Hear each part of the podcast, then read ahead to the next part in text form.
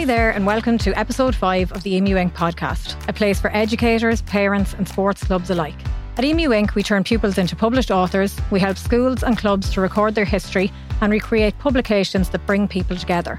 In the early days of Emu Ink, however, before the schools took over completely, we also published novelists, short story writers, non fiction writers, and more. And I'm delighted today to introduce you to our guest, who was actually the very first novelist we ever published. Carolann Copland is a wonderful writer, published author, former primary school teacher, facilitator of a very popular writing group, and of course, a wife and mother. She is also the founder of the Carousel Aware Prize for Independently Published Authors, or the CAP for Indies, as it is also known. So, also in the studio with me today is one of our education specialists, Angela Power, who is a former primary school principal and published writer herself. And together we are going to chat to Carolann about her personal journey. So, Carolann, welcome to the studio. Uh, that was a bit of a, a long introduction, and I honestly did not and don't want this to be about us in any way, but you are well loved and well respected uh, within Emu Ink. And we're delighted to have you here today to talk about you, though. Thank you very much, Emer. It's really lovely to be here and really lovely to be part of anything to do with Emu Ink. Because if it wasn't for Emu Ink, I wouldn't have started off with my first novel. You know, publishing my first two novels with Emu Ink was very special. Aww. So it's a lot about you too. Uh, thank you. Well, look, you took a leap of faith with us when we were taking a leap of faith into the business in the first stage. So, um, so yeah, there'll always be a special relationship. But today we're going to talk about. Will you tell us first of all a little bit about your family, your career, and how I suppose you first got that writing bug? Where did I get my writing bug? I suppose I went to university late, so I was 30 starting university. So it was really there. I was studying English and drama, Bachelor of Education in English and Drama, and I just loved the English, the, the creative writing part of it. And that was where I got the bug. But then, of course, you go on after that to have, I had already had two children, but I had two more, I had one more child. And then life gets busy teaching, mm. and uh, I didn't write as much. But eventually, I was actually 40 when my mum said to me, you know, stop talking about writing and get out and wow. write. And she, my mother ran the Knocklyon adult education at the time. She's 80 now, so she doesn't. Oh. But at the time, she started off adult education in Knocklyon, where I lived, and she got me into the creative writing part of it. And the rest was history. I just kept writing from there nonstop. So that's where I started. So, yeah. So, family wise, I am a mother of three and wife. And uh, I'm one of six siblings. So, and so lots of very, very big family. Um, my mom is one of 12. My dad is one of 12. So I have wow. I think on my dad's side, 53 first cousins, and my father's, my, my mom's side, 35 or something like, like first cousins. big, big family. Lots to write about. Yes. yes. Nobody knows when I'm writing about them. ah, no shortage of inspiration. no shortage of characters. That's brilliant. And so tell us about, so you started writing when you were 40. So you were 10 years into teaching at that stage. Is that right? About, yeah. Yeah. Mm-hmm. And and so where did your love of writing so she encouraged you at 40. Was your love of writing playing out in the classroom anyway? Or. Oh, absolutely. I mean, yeah. it's always been there with working with children. Before I um, went to university at 30, I was running a, a day nursery myself. So I was always working with children and always everything was all about the stories, books, and getting stories out there, you know, telling stories, writing stories. So yeah, it's always been there with, with the children. But with myself, I hadn't, although I'm an absolutely prolific reader, I never put the books down. But you know, writing myself didn't start till then. But once it started, um, I was very busy, obviously, with my small children and yeah. working full time as a teacher. But I used to work in the morning, so I my first two books would be written between six and a half, seven in the morning, and wow. then sort of been between four and five, I would get another little time in. Or if we were sitting at a you know at a swimming pool waiting yeah. for kids to get out, or sitting at the side of, uh, you know, with they're waiting for them to come out of drama class, I'd be sitting there scribbling away in notebooks and that. So somehow those two books became a, a thing and ended up on your desk at Emu, Emu Ink. And what Great. lovely days those were. Um, so a kick up the bum from Mammy, really, is where, oh, where it all started. Ma- Mammy needs a, yeah. Yeah. Very good. So yeah. take us back to that time then, I suppose, where you had written, you'd written your novel. How did it feel? Like what was what was the process like first of all and how did it feel then to write those last words and to to feel like I can go out with this now you never really feel you can go out with that and even any author out there always say the same thing that they read a book that they wrote 10 years ago, 20 years ago, they still want to change it.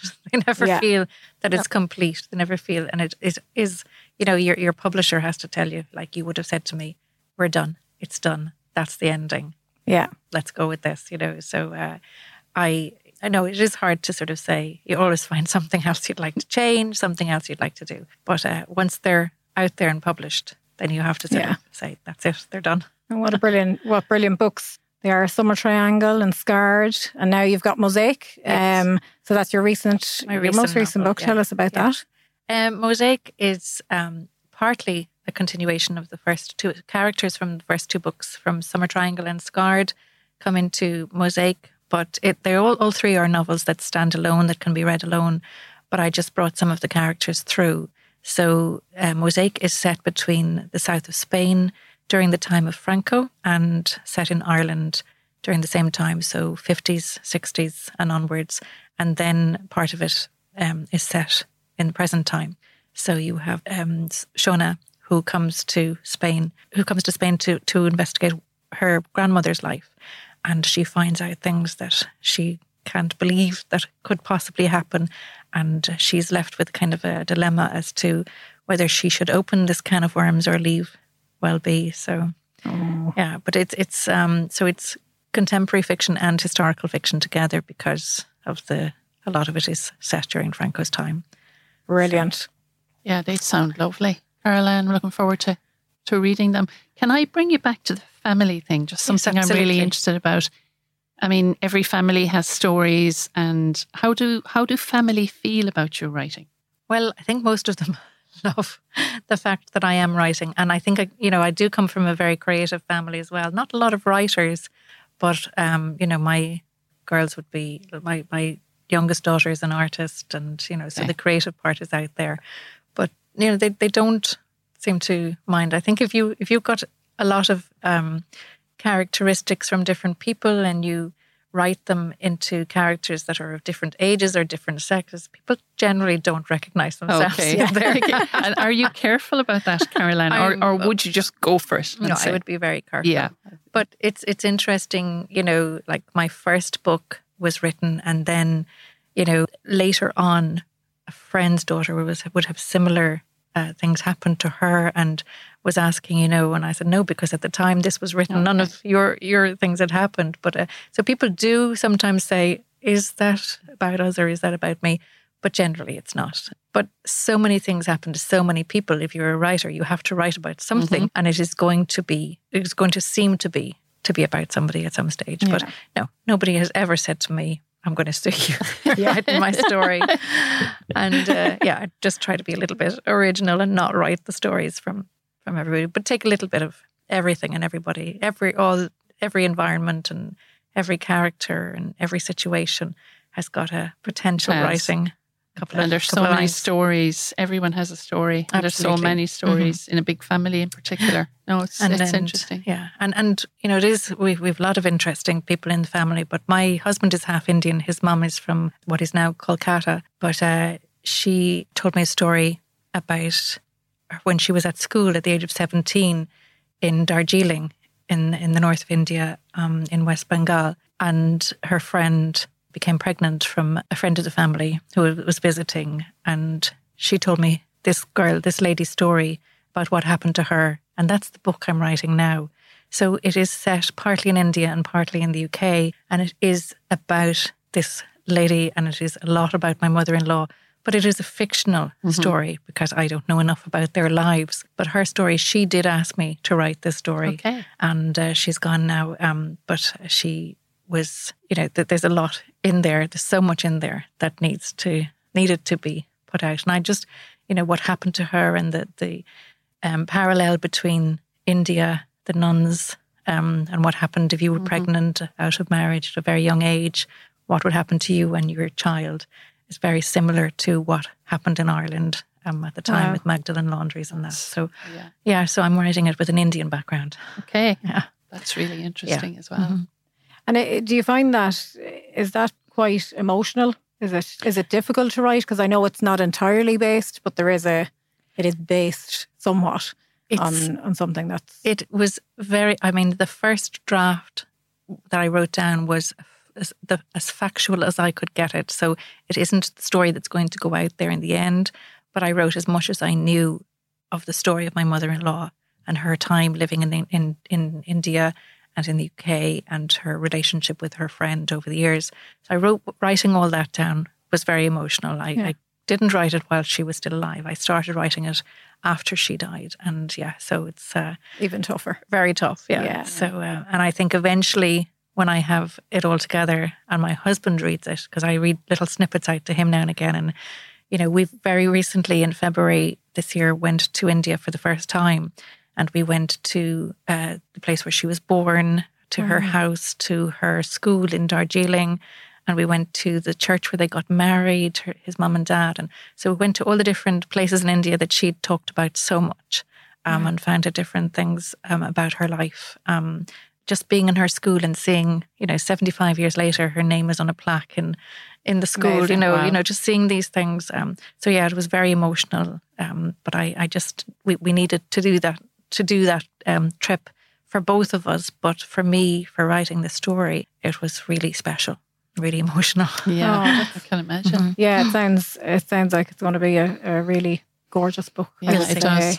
It will be. No one knew it will be. It will be. um, so you know that I like to write international. Like the, this Spanish, the, the last one was set between Spain and Ireland, and my first one, as you know, was yeah. set between the Middle East and, and Ireland. So I like to travel around the world with my writing. Yeah, you have a real go international talent for descriptive writing as well. Like, um, so I want to go back then again, like you, Angela. We're going to shoot back to say after you finished. I know you have had so much going on, uh, Carolann, for the last few years. So the CAP Awards, which we will come back to later again, they started and they had two years, was it? That's right, 2016 and 2017. Really successful. They were great. Um, fantastic. Uh-huh. And they, they raised money entirely for Aware. Again, something that we're going to talk uh, plenty about later on. But I just want to talk about you personally. You had a lot going on. You had, you had two novels uh, published. You were working on your third at that point. point, and then tell us what happened. Well, it's coming up to eight years ago now, but in 2015, in September, I had an accident um, at work. And long story short, I ended up not completely disabled, but I had a lot of operations on my spine. I have a lot of titanium rods plastic and stuff. And so over the last eight years, I've had a lot of operations, various operations to try and bring things together. So for quite a few years after 2015, I stopped writing. I just couldn't really sit down and get that third book together. So it was really only about two years ago that I was able to sit down and say, no, I'm going to get out and, and start writing again and make I, I, won't be a primary school teacher again, which was what my I was previously. But let's, you know, um, make a life there around around books, writing books, and uh, facilitating creative writing. So I started writing again. But during those years, in 2016 and 2017, I wanted to have a project that would be ongoing that I could do literally sitting on my backside at home. Um, without m- much movement, and I started the um, Carousel Aware Prize for independent authors. So, Carousel came from my Carousel writing retreat that I was running at the time before my accident, and uh, Aware is the name of the charity that I wanted to fundraise for. So bringing books and mental health together, two of my um, things that I like to, you know, to, to work with mostly, um, was the, it was a great project. And the Carousel Aware Prize is for independent authors to enter their books into and to bring the cream of Irish independent writing to the, the top. So there are six different categories, and we have uh, different authors judging the different categories. The um, libraries all over Ireland are involved with it. Each category is sponsored by a book company of various book companies, and then the overall sponsor is ESB company. And uh, so, but all the money that is made during this. So I have a fabulous committee of about eight people who are all bookie kind of people, who bookie backgrounds, who are working for nothing, um, and they are working to to get this CAP Awards up and out there. So, unfortunately, at the end of 2016, I went into major operation mode and I wasn't able to continue the CAP Awards from there. And then, of course, COVID hit mm-hmm. yeah. and it didn't happen. Just for anybody out there who is not quite sure, what is the definition of an independent author? Well, it's a very good question because a lot of our authors ask the question. Like myself, I used I, I assisted publishing. I'm not Yeah. techie. There's no way that I could put my book together, get a cover on it, get the you know I, I couldn't put it up Yeah. on Amazon and get it printed. So using a company like Emu Inc. or this book round, I used uh, JM Agency in Kerry, um, and you know so so anybody if if you're paid um, to have your if you're being paid by one of the traditional publishers to have your book out there, you're not eligible. But if you are paying a company to help you or you're doing it Yeah. all by yourself, then you're eligible Mhm. to enter the award. And also, it's an Irish award, so you need to either be living in Ireland for the last five years or hold an Irish passport, but you could be living anywhere in the world. So we've had a lot of submissions from the States, from the UK, Ah. from France and Belgium and all over the place of Irish people.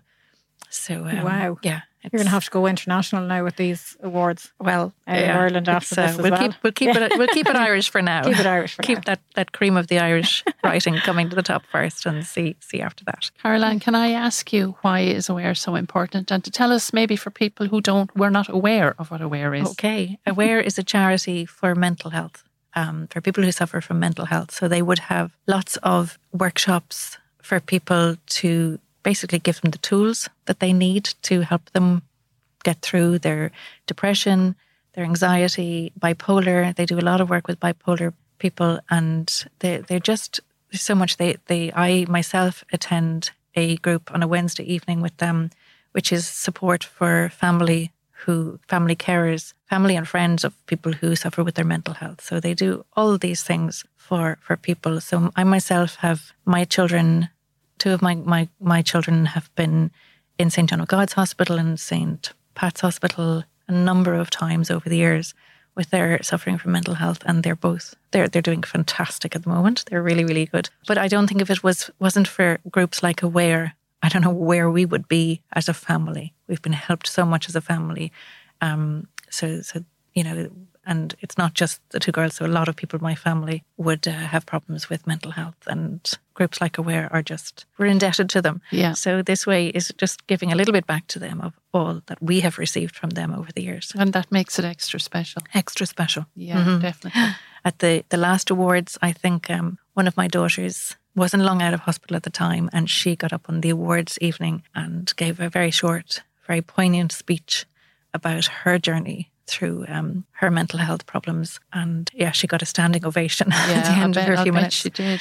And then at the younger one, um, she she stood up at the and she sang "You Are Beautiful" in every Oh, single way. You know that song, Beautiful, yeah. yeah. and uh, you know, again, you know, was basically saying to everybody who's suffering from mental health, you know, that in every way you have so much more, you know, to give, and so you are all so beautiful. So yeah, they're very happy for me to talk about their problems outside uh, the family and to you know putting pieces in the papers the irish times and been on the news and rte and just various programs and radio programs talking about mental health and because it's not talked about enough No, it's Absolutely it's not. It's as much as possible under the carpet. Let's not talk about it. Let's not put the money in that is needed. I've been part of a, a group for um, a girl who was working on her doctorate. She's a doctor now, but her um, doctorate was on working with adults and parents with their children. The problem with children when children turn 18 and suddenly they are supposed to become an adult and they're not ready for that to go from a children's hospital, say, situation or a children's psychiatrist straight into adult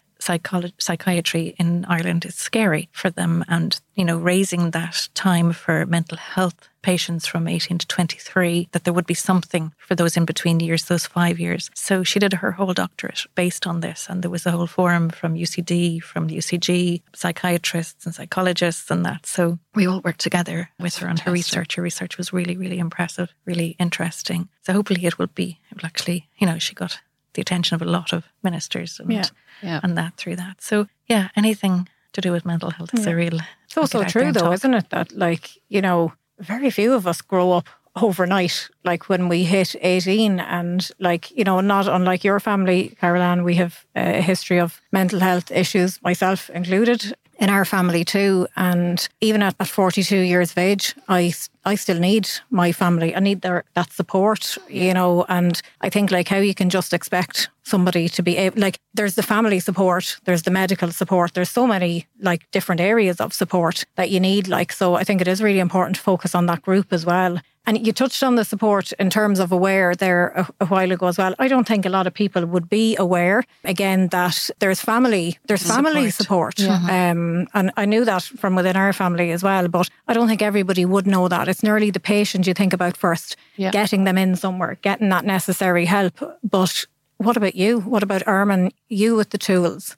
Mm-hmm. So I, I, presume you found that extremely helpful the, then the group, to know. The group is really, really helpful. And Aware, their website, which is literally just www.aware.ie, but so full of information, but not overwhelmingly so. Um, but if you know, looking for the help that you as an individual need, whether it's yourself or your children or your family members or, or friends, there's something for, for everybody. There's so many webinars to listen to, to look at. I think their next one in June is on men's mental health. The one for May this this month was on relationships you know suffering from mental health and you know how that impacts on relationships so all these are really important discussions to have and important to listen to because i you know the one thing about people who suffer with their mental health is the loneliness mm-hmm. of um, yeah. not feeling that yeah. you know there's anybody else around you and knowing that you have a whole group of people out there who are you know suffering in the same way as you mm-hmm. but who, like my own daughters now, you know, who are doing so brilliantly well with life, with relationships, with their studies, with, you know, work and out there doing their own thing, you know, to, to join something like Aware, to use webinars and the meetings and the help that Aware give, you know, brings you to a place where you never thought you might get to. You know, when you're really suffering from depression, from anxiety, from bipolar, from any mental health illness, you feel, you know, that there's so much despair out there. And Aware just gives you a hope that the future is going to be bigger and better yeah. and wonderful. Not, yeah. not just hope, but, you know, a, a feeling of contentment, you know, and, and as anybody who's suffered from mental health would say, just a feeling of contentment is the pot of gold yeah. at the end of the rainbow. I was going to say your third daughter, your middle daughter, Maeve. Uh-huh.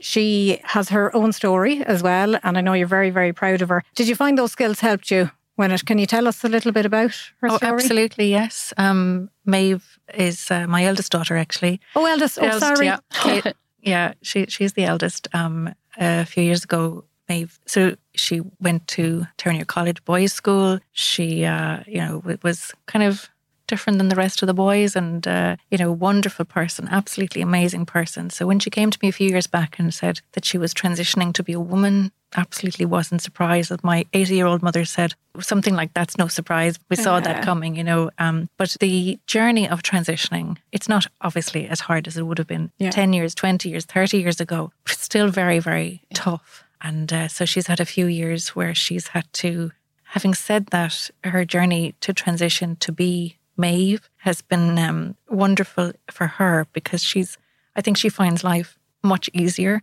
much um, she's more content. There's that word yeah, again, you know, yeah. that you know, she's just happy in her own skin. And we all feel it around her that she is a happier person. She's easier on herself. Life is just so much easier being Maeve because she never really was anybody else. And, you know, a lot of people say, you know, is it difficult having a son who is now a daughter and I say no because your child is still there. Exactly. She's yeah. 32 this year, but like so she's not a child, but she's always going to be my child. Yeah, yeah absolutely. So that that that person is still there. That there's nothing nothing changed in the person yeah. herself. It's just uh, you know, but she has to make huge amounts of changes, and it is it's a it's a long hard journey. I won't go into all the ins and outs, but yeah. it, it is it is tough. She's I think um, in some ways lucky she has a family who absolutely, you yeah. know, idolize her and uh, really want her to be herself. herself. Um, she's got a partner, Warda, who's a beautiful Pakistani lady. They're engaged to be married now. And um, oh. I think herself and Warda are just, you know, I had an uncle who used to always say there's an old sock for every old shoe. and they are the sock for their shoe. They just fit together so well. They, really they, they, really are brilliant for each other. I think relationships are sort of the, if you have somebody, it, it just makes life a lot easier. Mm. Yeah, so that was that was her journey, you know. So and she's she's doing brilliantly. Isn't really, there? It is really inspiring, isn't it? And isn't there a, a, really interesting theme running through all of this about? Well, for me, I can hear two very big things: vulnerability. Mm-hmm. and openness Yes. running Yes. right through this. And mm-hmm. that must be a massive place where your writing goes as well. I think I know, like, a vulnerability. So I'm a particularly vulnerable person. Tough word, that. Thanks, Angela. a vulnerable person.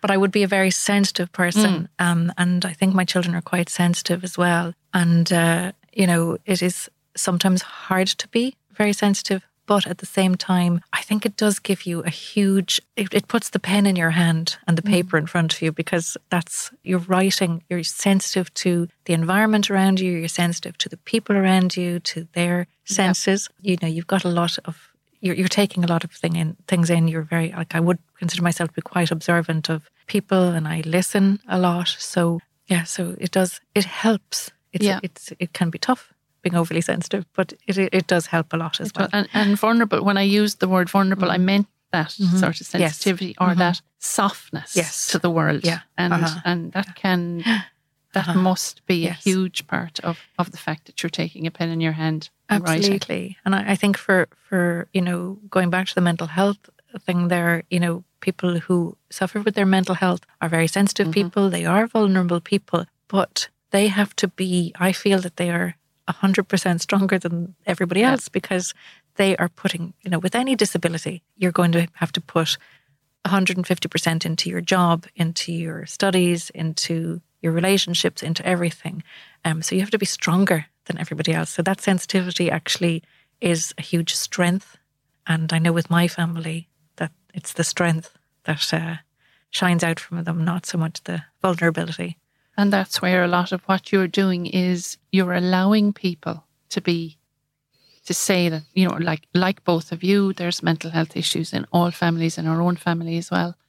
And you're by drawing awareness to it, you're allowing people mm-hmm. to be sensitive, to be vulnerable and to find that strength. Yes, yeah. Stop throwing this under, brushing it under the mm-hmm. carpet, and get people talking about mental health. And mental health, you know, it comes under this one big umbrella of mental health. There are so many different illnesses within Yeah. mental health, um, and uh, we couldn't cover them all right now. But they're, you know, that so that the individuality of looking after each person as an individual, and you know, that's again coming back to aware. They're they're just so and that it may not be a permanent condition either. It you know, we've all had. be. Mental health journeys. absolutely. So no- you'll have periods of your life when your mental health will be very strong, and you'll have periods of time when it won't be. Yeah. So th- there's that, you know, with, um, for myself, I would have suffered with my mental health after all the operations. So I would call that, for me, I would call that situational depression, um, that I would have been very down for, for quite some time over that. Whereas with other people who suffer from their mental health would be more a chemical depression, you know, so it's something that is long term, is innate within them, perhaps needs um, I would have had a lot of counselling, still do, but you know, but to have medication, various medications that help to balance Yeah. the the problems. You know, not everybody needs them, but some people do, and some people don't. Again, go down to this individuality. But uh, yeah, so situational depression is what we all suffer from in various situations. Would you mind telling us a bit more about? I'm sorry, I'm jumping now. I hear, Jump away. about because it sounded fascinating. The work that you do with the Knocklyon, um, the the group in Knocklyon. Well, it's very different groups. So ongoing is uh, workshops that I run with for the adult education um, from term to term, and I do that with uh, another retired teacher called Catherine Crowley, who works with Emu Yeah. Ink as well. um, so the two of us run run that together. I was running it by myself, and then Catherine was stepping in the odd time when I wasn't uh, physically able to do it, and uh, then eventually we just split it down the middle and we we do both together. So other work that I do in the areas with the children, so the odd workshop in the schools, in the and in the secondary schools, um, and also uh, like so today I was working with six year olds in senior infants um, in St Column School, and then tomorrow morning for um, the Bealtaine Festival, I'm working with 60 to 80 year olds. So we're doing a writing workshop with them. Um, so yeah, so I'm really looking forward to that. That'll, that's different. I worked so last year, well, not last year, two years ago, I started running workshops for the Knocklyon Women's Group. So they're sort of older people as well again and together they wrote their stories they were writing stories about covid their experiences through covid and that ended up being an we put together an anthology um, about their COVID experiences through prose and poetry, and that was very special. So Would be very yeah, special. yeah, really enjoyed that work. So all sorts of different ages and people, and so I also run um, workshops on writing for well-being. No surprise there, Yeah. with people who are suffering from their mental health or from long-term illness. So I run run writers' workshops for that too. Fantastic. You have a Yeah, very, that's very so you're back. You're back with I'm bang, coming back, I'm coming back, yeah. Absolutely, yeah. um, well, look, it's been absolutely lovely to speak to you. But Wonderful to speak to unfortunately, you. thank you. Unfortunately, it's come to the end of this episode of the Emu Ink. podcast. So I'd like to thank Carolann for being here, um, and thanks also obviously to Angela. Um, I think you'll agree that it was a lovely, enlightening, informative conversation. You're you're the personification of strength. Yes. And it's really lovely to hear that your the rest of your family have followed in your footsteps, Carolann. Thanks too to the Dublin Podcast Studio here in Dundrum for their expertise, and thank you at home. We hope you enjoyed it. If you want to find out more about what we are up to at Emu Ink., follow us on Twitter, Instagram, and Facebook at Emu Publishing. Rate, review, and subscribe to our podcast, and log on to emuink.ie for more information. Thanks again, and see you next time.